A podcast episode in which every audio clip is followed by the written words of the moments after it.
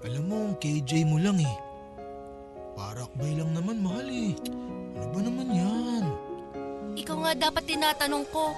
Ano yung ginagawa mo? Umuwi na tayo, mahal. Pwede ba? Mamaya na, mahal. Tara na dun. Sige na. Nico, ano ba? Uy, bakit kasi di mo na lang ako pagbigyan? Mapapasakin din naman yan eh. Eh di lumabas din ang tunay mong kulay. Kung gusto mong magtagal pa tong relasyon to, matuto kang rumispeto. Dear Papa Dudot, ako po si Devon, ipinanganak sa Pangasinan pero lumaki sa Cagayan. Paggawa ng tinupig ang hanap buhay ni Mama. Minana niya yon sa yumao kong lola. Pagbaboundary naman ng pampasaherong van ang trabaho ni Papa. Kung tutuusin ay parehong mahirap ang trabaho ng mga magulang ko. Pero ni minsan ay hindi ko nakitang pinanghinaan sila ng loob. Kaya naman bilang ganti ay iniigihan ko lalo ang pag-aaral ko.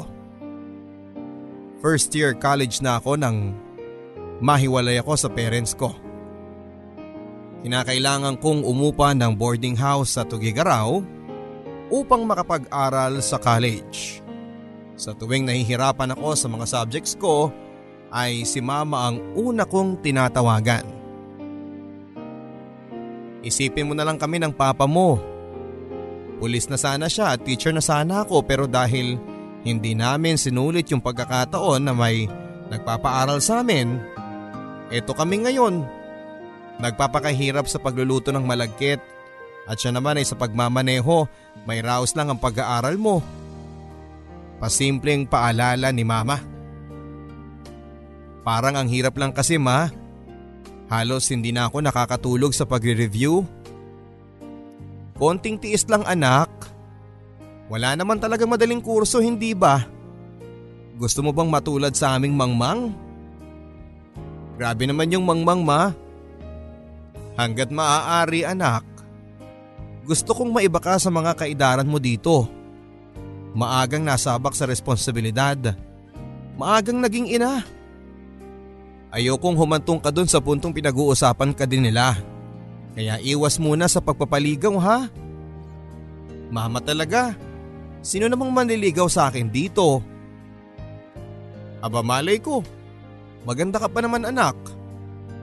Tama na ang bola, Ma. Hala, sige. Mag-aral na ng maigi, anak, at tatagan mo ang loob mo dyan. Lagi lang kami nandito ng papa mo para sa'yo. Sa mga sinabing yon ni Mama ay medyo nakonsensya ako, Papa Dudot. Hindi ako dapat pinanghihinaan ng loob habang sila ay todo sa suporta sa akin. Kaya mula noon ay ipinangako kong tutuparin ko ang pangarap ko para sa mga magulang ko. Kung manliligaw naman ang pag-uusapan, Papa Dudot, ay wala talagang manliligaw sa akin. Dahil nakalaan na ang puso ko sa isang tao. Sa boyfriend ko na si Nico. Nagsinungaling ako, Papa Dudot, yun ay dahil sa takot kong madismaya. Madismaya sila sa akin. Enrolled si Nico sa isang private university sa kursong criminology. Marami na kami napagdaanan, Papa Dudot, at kamuntika na rin kami maghiwalay dahil sa babaeng umaaligid sa kanya. Pero dahil mahal namin ang isa't isa ay hindi kami pumayag na masira nila ang relasyon namin. Medyo nag-iingat nga lang ako, Papa Dudot. Marami kasi kaming kalugaran na maaaring makakita sa amin. Kaya hanggat maaari ay hindi kami masyadong lumalabas. Tamang tambay lang sa boarding house ni Nico ay ayos na. Nothing to worry naman, Papa Dudot, dahil harmless naman si Nico. You know what I mean. Nagtatabi kami sa bed pero never na may nangyari sa amin.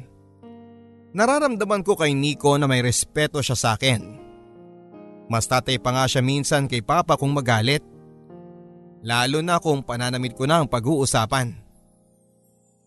Bakit ba nakabusangot ka na naman dyan, mahal? Nakita mo ba kung paano katitigan ng mga boardmates ko kanina? Halos lamutaking ka na nila eh. Uy, nagsiselos siya. Ang cute-cute namang magselos ng mahal ko. Maayos namang tuong suot ko ah. Maayos ba yan? Hindi ba napag-usapan na natin na walang magsushort ng ganyang kaiksi? Ngayon lang naman to eh. Mahal naman, sobrang init nga eh. Pumasok ka sa loob ng kwarto. Ayokong pinagpepiestahan ka dito. Kapag ganon ka-daring akong manamit, Papa Dudot, ay agad na nasisira ang mood ni Nico. At kapag nagsusungit siya, lalong lumalabas ang kagwapuhan niya. At lalo lang akong nai-inlove sa kanya. Alas 7 na ng gabi nang mag-text sa akin si Papa. Mauudlot daw muna ang pagkapadala nila ng perang pambayad ko ng upa. Lampas na sa due date ang renta ko kaya kinakailangan kong taguan yung landlady ko. Agad ako nag-text kay Nico na dederecho ako sa boarding house niya. Nainip na ako sa reply niya kaya pinuntahan ko na lamang siya. Hindi ko inaasahang may simpleng okasyon pala sa kanila noon, birthday ng boardmate niya. Dinatnan ko siyang nakikipag-inuman at nagulat ako, Papa Dudot. Pero hindi naman ako nagalit. Exhausted na rin kasi ako ng araw na yon. Mahal, pasensya ka na ha. Hindi na ako nakapagpaalam sa'yo. Promise, hindi ako magpapakalasing. Worried na sabi niya. O sige mahal, mauna na ako sa kwarto mo. Magpapahinga lang sana ako. Okay mahal, saglit na lang to. Tugon ni Nico. After 5 minutes ay sumunod na siya sa akin sa kwarto. Nakukuha ko pa lamang ng tulog ko noon nang maramdaman ko ang pagyakap ni Nico. Bahagya ako nagising nang bigla niya akong hagkan sa aking labi. Wala namang kaso sa akin yon, Papa Dudot, pero nang magsimula ng gumapang ang kamay niya ay agad ko siyang naitulak papalayo. Ano ba? Ang sabi ko. Kita sa mukha ni Nico ang pagkagulat sa ginawa ko. Sorry mahal, sorry talaga. Sige, dito na lang muna ako sa sahig matutulog. Imbis na magalit ako, Papa Dudot, ay inunawa ko na lang siya. Kaya lang siguro nagawa yon dahil sa sobrang kalasingan. Kinabukasan naman ay muli siyang humingi ng despensa sa inasal niya. Nangako din siya na hindi na yun mauulit pa. Kahit hindi naman siya humingi ng tawad, alam ko namang hindi niya ginusto ang nagawa niya. Pero kailangan niya rin akong unawain kung bakit hindi ko pa siya kayang pagbigyan. Mahal ko si Nico, Papa Dudot. Mahal na mahal. Pero hindi pa ako handang isuko ang lahat sa kanya. Papa Dudot, sa tuwing sasapit ang bakasyon ay umuwi ako sa amin. Pagkakataon ko na rin kasi yon para tulungan si Mama sa pagbebenta. Mag-iisang linggo na simula nang mapansin ko ang pagiging hingalin ni Mama. Nakakapanibago lang dahil wala naman siyang asma. Ma? Ma, okay ka lang ba? Nagwo-worry na tanong ko. Oo naman anak. Sobrang maalinsangan kasi ngayon kaya parang ang dali kong mapagod. Magpahinga na po muna kayo. Ako na po dito. Hirit ko. Sinusulit mo dapat ang bawat weekend para makapagpahinga ka anak. Nang mapansin niyang nakatitig ako sa kanya ay muli siyang nagsalita, Papa Dudot. Sinunod ko ang utos niya pero inoobserbahan ko pa rin siya mula sa aking kinakaupuan. Kinagabihan, maghahain na sana siya ng hapunan nang bigla na lang siyang nanghina. Bago pa man tuluyang matumba si Mama ay binuhat na siya ni Papa. Naitakbo na namin siya sa ospital at agad naming naagapan ng hirap niyang paghinga. Kaso'y hindi namin inaasahan ng resulta ng lab test niya. May kanser sa baga si Mama. Stage 4. Yan ang finding ng dalawang doktor na tumingin sa kanya, Papa Dudot. Imposible naman yan. Walang bisyo ang asawa ko, Dok. Hindi po kami nakikipagbiruan dito. Kailangan pong dumaan pa sa operasyon ng misis ninyo. Dok? Pwede po bang may daan sa gamutan ang kondisyon ng mama ko? Too late na, iha. Ang kailangan ng mama mo ngayon ay operasyon sa lalong madaling panahon. Nakuha raw ni mama yung sakit niya dahil sa madalasan itong pagluluto ng malagkit gamit ang uling. Para kaming mababaliw ni Papa sa kakaisip kung saan kukuha ng pera para sa operasyon ni mama. Kahit pinipigilan na kami ni mama na gumawa ng paraan ay hindi pa kami tumigil, Papa Dudot. Kaya lang, sa pagdaan ng araw ay si mama na rin mismo ang sumuko, Papa Dudot. Makalipas kasi ang 2 linggong pagkakaospital niya, ay tuluyan na kaming iniwan ni mama. Hindi naging madali para sa amin ni Papa ang tanggapin ng pagkawala ni mama. Lalo na nung umuwi na kami sa bahay after ng libing niya. Sa tuwing magagawi ako sa kusina, nakikita ko pa rin ang alaalang iniwan ni mama. O anak, sakto may tira akong tinubig dito. Saglit at ipagtitimpla kita ng kape mo. Nakatingin ka na naman sa akin, anak. Huwag mo kong alalahanin. Malakas pa kaya to? Doon ka na muna sa sala, anak, at masyado nang mausok dito. Dadalhan na lang kita mamaya ng makakain mo, ha? Ilan lang yan sa mga nami-miss kong ganap ni mama sa kusina, Papa Dudot. Kahit abala siya sa pagluluto ay naaasikaso pa rin niya akong pagsilbihan tuwing uuwi ako.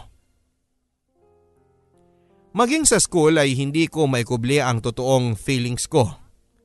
Madalas na nga ako napapansing tulala ni Nico. Pansin ko rin na madalas niya akong ayain na mag-milk tea. Alam niya kasing paborito ko yon at kahit papaano ay naa-appreciate ko naman lahat ng efforts niya para libangin niya ako. Kasalukuyang kaming nasa milk tea shop nang lapitan si Nico ng isang lalaki. Nico, uy Pards, long time no see ha? Ang bati nito. Uy Bart, musta na? Sagot naman ni Nico saka sila nag-face bump. After nilang magkwentuhan ay nag-aya si Bert na mag-bar hopping. Ayaw ko na sanang sumama noon pero mapilit si Nico kaya wala na akong nagawa pa. Pagdating namin sa bar ay nakita kong marami palang kasama si Bart. Common friends din nila ni Nico. Agad kong napansin na may kanya-kanyang pare sa mga lalaking tropa nila. Ang ilan ay nakapulupot ang mga braso sa kababaihan. Meron ding hawak ang mga hita na mga syota nila habang ang ilan naman ay naglalaplapa na. Sa mga nakikita ko ay hindi ko maiwasang maasiwa. Nakakairita lang na mukhang nag-e-enjoy si Nico sa pakikipagkwentuhan sa kanila. Nang hindi na ako makatiis ay agad akong tumayo upang makagamit ng comfort room. Sa pagbalik ko sa kinakaupuan ko ay hindi ko inaasahan ang pag-akbay sa akin ni Nico. Pasimple kong tinanggal ang kamay niya sa parang hindi masyadong nahahalata. Hindi kasi talaga ako komportable sa ganon, Papa Dudot. Naiirita na ako nang pasimple niya pa rin ibinalik ang akbay niya. Mahal, anong ginagawa mo? Tanggalin mo nga yung kamay mo. Pasimpleng bulong ko sa kanya habang nakangiti sa mga kausap niya. Ano ka ba naman? Huwag mo naman akong ipahiya dito. Bulong na tugon niya. Muli ay tumayo ako para lang makaiwas sa ginawa niya, Papa Dudot. Pero hindi ko akalaing sinundan pala ako ni Nico. Alam mo, KJ mo lang eh. Barakbay lang naman, mahal eh. Ano ba naman yan? Ikaw nga dapat tinatanong ko. Ano yung ginagawa mo? Umuwi na tayo, mahal, pwede ba? Mamaya na, mahal. Nico, ano ba? Uy, bakit kasi di mo na lang ako pagbigyan? Papasakin din naman yan eh. Eh di lumabas din ang tunay mong kulay. Kung gusto mong magtagal pa tong relasyon to, matuto kang rumispeto. Sa inis ko, Papa Dudot, ay tuluyang ko nang iniwan si Nico sa bar. Tinatawagan pa niya ako sa cellphone pero hindi ko na siya sinasagot. Bukod sa sitwasyon namin ni Nico ay lubos talaga akong nahihirapan sa kondisyon ni Papa. Kung sa papaanong paraan ko ba pagagaanin ang nararamdaman niya. Mabuti na lang at agad siyang nakabangon mula sa matinding kalungkutan. At yun ay dahil sa tulong ng kaibigan niyang si Kuya Roman. Matanda lang sa akin ang 5 taon si Kuya Roman. Sa mga kapitbahay namin ay isa lang siya sa kasundo ni Papa. Siya ang naging susi ng tuluyang pagbalik sa dati ni Papa. Isinasama niya si Papa sa lahat ng lakad niya. Patawarin mo ako, Devon. Alam kong pareho tayong naulila sa mama mo at sa ating dalawa. Ako dapat ang nananatiling matapang. Hayaan mo at sisikapin kung makabawi sa iyo, anak. Wala yun pa. Ang mahalaga, okay na kayo ngayon. Magsusumikap si Papa para maipagpatuloy ko pa rin ang pagpapaaral sa iyo. Napangiti na lang ako sa mga sinabing yon ni Papa. Nagpasalamat na rin ako kay Kuya Roman dahil kung hindi niya siguro nilibang si Papa ay baka kung napano na ang aking ama. Kaya lang ay nagsisisi rin ako sa bandang huli, Papa Dudot. Dahil sa maling paraan pala sila naglilibang. Laking pagtataka ko nang minsang umuwi si Papa ang dami niyang bitbit na grocery items. Akin sinoon kaya alam kong sumahod siya sa bago niyang pinapasukan. Ang dami nito pa, parang inubos mo na yata yung sahod niyo. Hindi naman, ayusin mo na ang mga yan, anak, at may lalakarin lang ako. Muling paalam niya na labis kong ipinagtataka. Hindi pa man siya nakakalayo ng bahay nang marinig kong binati siya ng kapitbahay namin. Oy, Chong! Jackpot ka raw kanina! Libre naman dyan! Shut na umamayang gabi! Sige, sige! Talaga? Ayos! Saka silang nag-appear na dalawa. Kilala kong sugalero ang kapitbahay naming bumati kay Papa. At nang sandaling yon ay agad akong kinutuban kay Papa. Hindi kaya galing sa sugal ang perang pinang-grocery niya. Gustong gusto kong kumprontahin si Papa pero hindi ko magawa, Papa Dudot. Dahil alam kong paraan lang niya yon upang makalimot. Alam kong mali pero pansamantala ay inunawa ko na lamang muna siya. Sa kabila noon, Papa Dudot, ay hindi pa rin maalis na sumama ang loob ko sa mga nangyayari. Nang araw na kausapin ko na siya, saka naman dumating ang hindi ko inaasahang bisita. Walang iba kung hindi si Nico.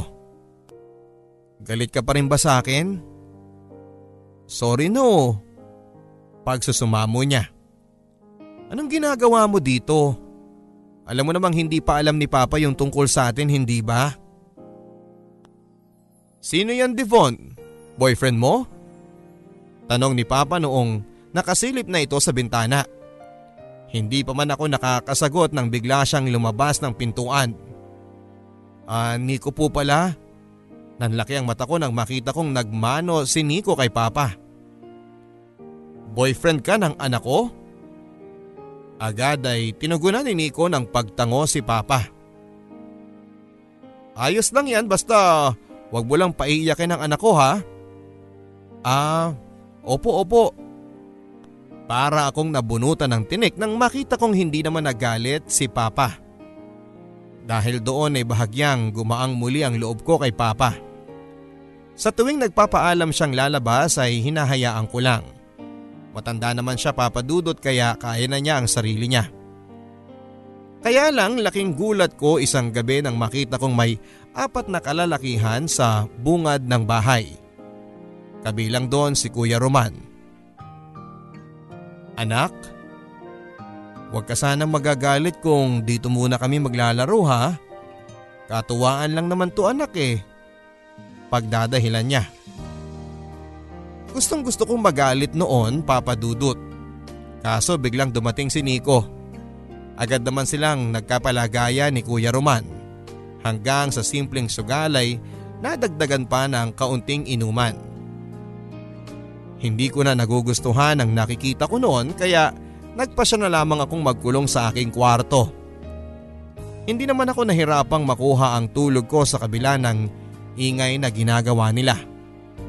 Bandang 11:00 na ng gabi nang maalimpungatan ako. Nakita ko nakahiga si Nico sa sahig ng kwarto ko. Sa sobrang antok ay ipinagpatuloy ko na lang ang tulog ko.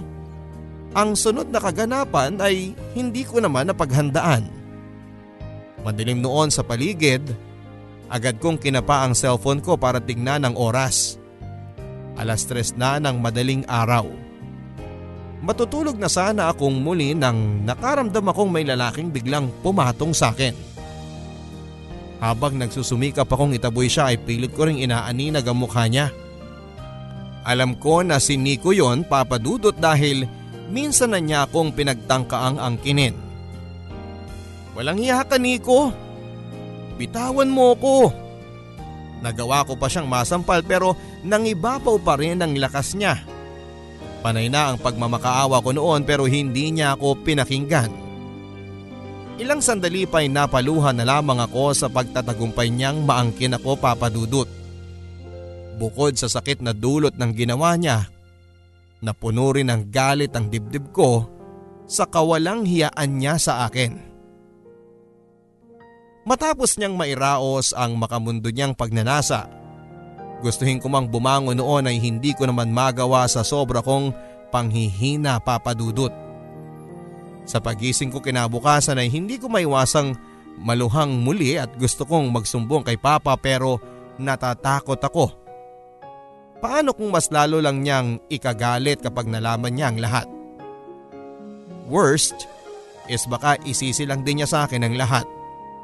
Kaya hirap man ay nagpanggap na lamang ako na okay sa harapan ng aking tatay. Wala na si Nico noon sa silid at marahil ay agad din siyang umuwi matapos ang lahat. "Nasaan ka? Kailangan nating mag-usap." Ang text ko sa kanya. "O anak, gising ka na pala. Ipinagtimpla na kita ng kape mo dyan. Pasensya ka na kagabi ha. Promise, hindi na mauulit yon. Lalo na ngayon." "Bakit po pa?"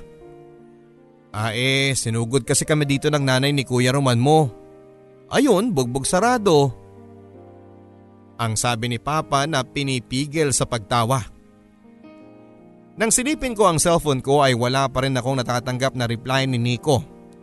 Kinutuban na ako noon, Papa Dudot, kaya minabuti kong puntahan na lamang siya. At lalong uminit ang ulo ko nang datnang ko siyang hawak ang cellphone niya. "Talaga lang ba? Hawak mo yung cellphone mo pero hindi mo man lang ma-replyan ang chat ko?" Hindi siya kaagad nakasagot sa mga tanong ko. "Ano ha? Hindi ka makasagot? Nag-iisip ka na ba ng idadahilan mo? Kita mo to? Nakikita mo naman sigurong hindi ito yung old phone ko, hindi ba? FYI lang. Nawala yung cellphone ko nung gabing natulog ako sa inyo, mahal. Kaya napilitan akong bumili ng bago. Yun nangyari sa atin kagabi. Paano mo may papaliwanag yun?" "Nangyari sa atin? Teka lang, Devon. Nakainom ako kagabi pero hindi ako lasing dahil kung lasing man ako, hindi na sana ako makakauwi dito ng 12:00 ng gabi." "12:00 ng gabi? 12:00 ka ng gabi umuwi?" "Oo. Bakit hindi mo alam? Humalig pa nga ako sa noo mo bago ako umalis. Hindi kita pinakialaman, mahal." Ang sabi niya na parang ikinaguho ng mundo ko. "Sinungalin? Wala namang pumipilit sa'yo na maniwala ka. Baka naman ikaw lang ang nakainom kagabi at kung ano-ano ang pumapasok sa isipan mo." Piko na tugon niya, saka siya nag-walk out. Nainis ako noon, Papa Dudot, at hindi ko alam kung nagsasabi ba siya ng totoo o sinusubukan lang niya akong takasan sa mga nagawa niya. Simula noon ay hindi na kami nagkita pang muli ni Nico. Tiniis kong wag na munang magparamdam sa kanya dahil ganon din naman siya sa akin. Dahil sa hindi ko pa alam ang totoo ay sinarili ko na lang muna ang lahat. Naguguluhan ako noon kung totoong nakauwi si Nico ng gabing yon. E sino ang nakaniig ko? Pero kung sakaling siya ngayon, bakit naman niya kailangang ikaila sa akin? Kasalukuyan ako naghahanda sa pagpasok noon nang marinig kong may tumatawag kay Papa. Mang Rudy! Wala si Papa eh. Natigilan ako nang mapansin kong may sugat sa mukha si Kuya Roman. Dulot siguro yon ang pagkakagulpi sa kanya ng nanay niya. Ganun ba? Magpapaalam lang sana ako. Ngayon na kasi ang luwas ko sa Maynila. Pakisabi na lang sa kanya. Sige, makakarating, tugon ko. Napangiti pa ako dahil pansin kong nahihiya si Kuya Roman sa itsura niya. Kasi naman inom pa more. Birong bulong ko sa kanya habang pinagmamasdan ang paglayo niya. Ilang linggo rin ang lumipas at tuluyan na nga kaming nagkahiwalay ni Nico. Pinanindigan talaga niya ang pag-iwas niya sa akin. Kaya nga mula noon ay tinuldukan ko na lamang ang lahat sa amin. Kaya lang after one more week ay napansin ko ang pagbabago sa aking sarili. Madalas akong atakihin ng antok kung saan papadudot. Madalas din akong bumibili ng santol sa labas ng school at bagay na hindi ko naman talaga hilig. Kinabahan ako nang maalala kong hindi pa ako dinadatnan. Nahihiyaman ay bumili ako ng pitikit sa butika. Ganon na lamang ang kabog ng dibdib ko ng 2 linya ang nagpakita papadudot. Sunod ko ng pinoblema noon ay ang pagsasabi ng lahat ng ito kay Papa. Ilang beses kong tinangkang kausapin si Tatay pero lagi din akong nabibigo. Hanggang sa siya na mismo ang kumausap sa akin. Okay ka lang ba, Devon anak? Oo naman po pa. Bakit po? Noon ay kabadong sagot ko. Napapansin ko kasi lately na parang tulala ka. May problema ka ba? Sabihin mo lang sa akin anak at willing akong makinig. Noon papadudot ay hindi ko na napigilan ang mga luha ko. Pak, kasi… Ano yun? Malumanay na tugon niya. Buntis po ako pa. Napahagulhol na ako noon habang kinikwento sa kanya ang lahat. Maging ang pagtalikod sa akin ni Nico. Nakita ko sa mukha ng ama ko ang labis na sama ng loob at sinuntok niya noon ang pader sa sobra niyang galit. Patawad anak. Patawarin mo ako. Hindi man lang kita nagawang maipagtanggol nung oras na yon. Sorry din pa. Hindi ko po kagustuhan ang mabigo kayo ni Mama. Hagulhol na sabi ko. Tahan na anak. Bubuhayin natin yan. Palalakihin natin siya ng maayos. Ang sabi ni Papa saka kami nagyakap. Alam kong sobrang dismayado si Papa pero sa kabila noon ay buong puso pa rin niya akong tinanggap. Siya ang naging katuwang ko sa buong panahon ng pagdadalang tao ko. Binibili niya ang lahat ng pagkaing hinihiling ko. Maging sa monthly check-up ko ay siya rin ang kasama ko. Kahit na noong mga anak ko papadudot ay hindi niya ako iniwan. Kasalitan ko siya sa pagpupuyat sa pag-aalaga sa anak kong si Baby Kiefer. Salamat po pa. Salamat saan anak? Dahil hindi niyo po ako pinabayaan. Alam mo pa kahit na ganito ang sinapit ko, masasabi ko pa rin maswerte ako. Hindi ko man mabigyan ng matinong ama yung anak ko, meron naman akong amang katulad nyo. Mula nung iuwi namin si Baby ay napuno ng kasiyahan ang buong bahay papadudot. Wala na akong ibang narinig kundi ang hagik-hikan ni Papa at ng anak kong si Kiefer. Hindi ko alam papadudot na may kapalit pala ang lahat ng kasiyahan naming mag-ama. Kinahapunan kasi ay nakatanggap ako ng tawag mula sa katrabaho niya. Nasa ospital daw ang aking ama dahil sa mild stroke na sinapit niya. Ano?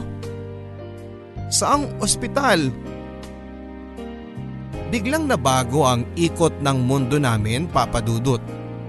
Dahil sa pagkakastroke ni Papa ay hindi na siya makatayo ng tuwid. Mula noon ay nakaupo na lamang siya sa wheelchair. Sobrang hirap noon sa parte ko, Papa Dudot. Ang makitang hirap ang aking ama sa pagkilos at hindi na rin niya maalala si Kiefer nang muli silang magkita. Naapektuhan kasi ang ilang parte ng utak niya sa pagkakastroke niya. Dahil hindi na siya maaaring pumasok sa kanyang trabaho ay ako na muna ang kumayod para sa pangangailangan namin. Idagdag mo pa yung hirap sa pag-aalaga sa kanila ng anak ko. Pero hindi kailanman sumagi sa isipan ko ang sukuan sila. Nang panahong pinagbubuntis ko si Kiefer, hindi ako pinabayaan ni Papa. Sino pa ba ako para pabayaan siya, lalo na ngayon at ako naman ang kailangan niya? Parang sunod-sunod nga ang masasamang balitang nangyayari, Papa Dudot. Naging usap-usapan din kasi sa amin ang pagkakaaksidente naman ni Kuya Roman sa Maynila. Hindi siya pinalad na makaligtas at hindi ko na sinabi kay Papa ang tungkol doon. Hindi kasi ako sigurado kung maaalala pa niya si Kuya Roman. Baka kasi mas lalo lang siyang malungkot kapag nagkataon. Nag-alok ng tulong ang pinsan ni Papa sa pag-aalaga sa kanila ng anak ko at nagpapasalamat ako kahit papaano dahil makakapagtrabaho na ako. Pinasok ko kahit na ang pagiging promo girl, Papa Dudot. Tiniis ko ang hirap at pagod, kumita lamang. Hanggang sa dumating ang araw na hindi ko inaasahan, Papa Dudot. Ongoing ang demo ko sa bago naming produkto nang makita ko sa hindi kalayuan ang isang lalaking matagal ko nang hindi nakikita. Walang iba kung hindi si Nico. Matapos ang demo ay nagmamadali akong sugurin siya sa kanyang kinakatayuan. Ang kapal din naman ng mukha mong magpakita pa sa akin, no? Hindi ako nagpunta rito para manggulo, Devon. Andito ako para kumustahin ka. Wow! Talaga lang ha? Pues eto, humihinga pa kahit papano matapos ng ginawa mo sa akin. Eto ko ngayon nagpapakahirap buhayin ang anak natin na bunga ng kababuyan mo. Huwag mong isisi ang lahat sa akin, Devon, dahil pareho lang tayong biktima dito. Ano ka mo? Nahihibang ka na ba? Paano ka naging biktima? Naririnig mo ba ang sarili mo? Hoy, nirape mo ako ng gabing yon, Nico. At sa ating dalawa, Ako lang ang biktima. Gusto mo talagang malaman ang totoo? Tigilan mo na nga ang pagpapanggap mo, Nico. Hindi ako ang gumalaw sa'yo ng gabing yon, Devon, kundi si Kuya Roman. Ano ka mo? Gulat na tanong ko. Kung merong mang dapat managot dito, walang iba kundi ang papa mo, dugtong pa niya. At ano ang kinalaman ng papa ko sa mga nangyari? Pinambayad ka ng papa mo kay Kuya Roman, Devon? Natalo siya ng sugal ng gabing yon. Wala nang may pambayad sa kanya ang papa mo kaya… Kaya ano? Kaya akong pinambayad niya, ganun ba? Hindi. Hindi yan totoo. Nagsasabi ako ng katotohanan, Devon. Ang totoo niyan, pinalayas ako ng papa mo. Hindi niya lang alam na narinig ko na dati ang pag-uusap nila ni Kuya Roman. Hindi. Tama na. Nagsisinungaling ka. Maniwala ka, Devon. Sinubukan kitang protektahan. Pero matapang ang papa mo. Pinagtabuyan niya ako. Tinakot niya ako. Papatayin daw niya ako kapag nakita niyang lumapit pa ako sa'yo. Parang hindi ko magawang tanggapin ang lahat ng mga sinabi ni Nico, Papa Dudot. Gusto kong magwala sa sobrang sama ng loob at Hindi ko sukat akalaing sarili ko palang ama ang magpapahamak sa akin. Gustuhin ko mang awayin at singilin si Papa sa lahat ng ginawa niya ay hindi ko magawa, Papa Dudot, dahil sa kondisyon niya. Gusto ko siyang sumbatan pero hirap akong gawin yon. Oo, Papa Dudot, sa kabila ng lahat ay naaawa pa rin ako sa aking ama sa kondisyon niya. Gustuhin ko mang panagutin si Kuya Roman ay huli na rin ang lahat dahil patay na siya. Ipinapasa Diyos ko na lamang ang lahat, Papa Dudot. Hindi man nagbayad sa batas ng tao si Kuya Roman ay naniniwala akong sa batas ng Diyos ay wala na siyang ligtas pa. Nitong March 2019 ay sumakabilang buhay na rin si Papa. Hindi man siya nakahingi ng tawad bago siya lumisan. Sa isipan at sa puso ko ay napatawad ko na siya. Sa ngayon, Papa Dudot, ay bumabangon pa rin ako sa pait ng aking nakaraan. Kasama ng anak kong si Kiefer at si Nico. Sa kabila ng lahat ay buong puso pa rin niya akong tinanggap at pinakasalan. Sana po ay may napulot na aral ang mga listeners ninyo sa story kong ito, Papa Dudot. Maraming salamat sa napakasikat ninyong programa, ang Barangay Love Stories. Lubos na gumagalang, Devon.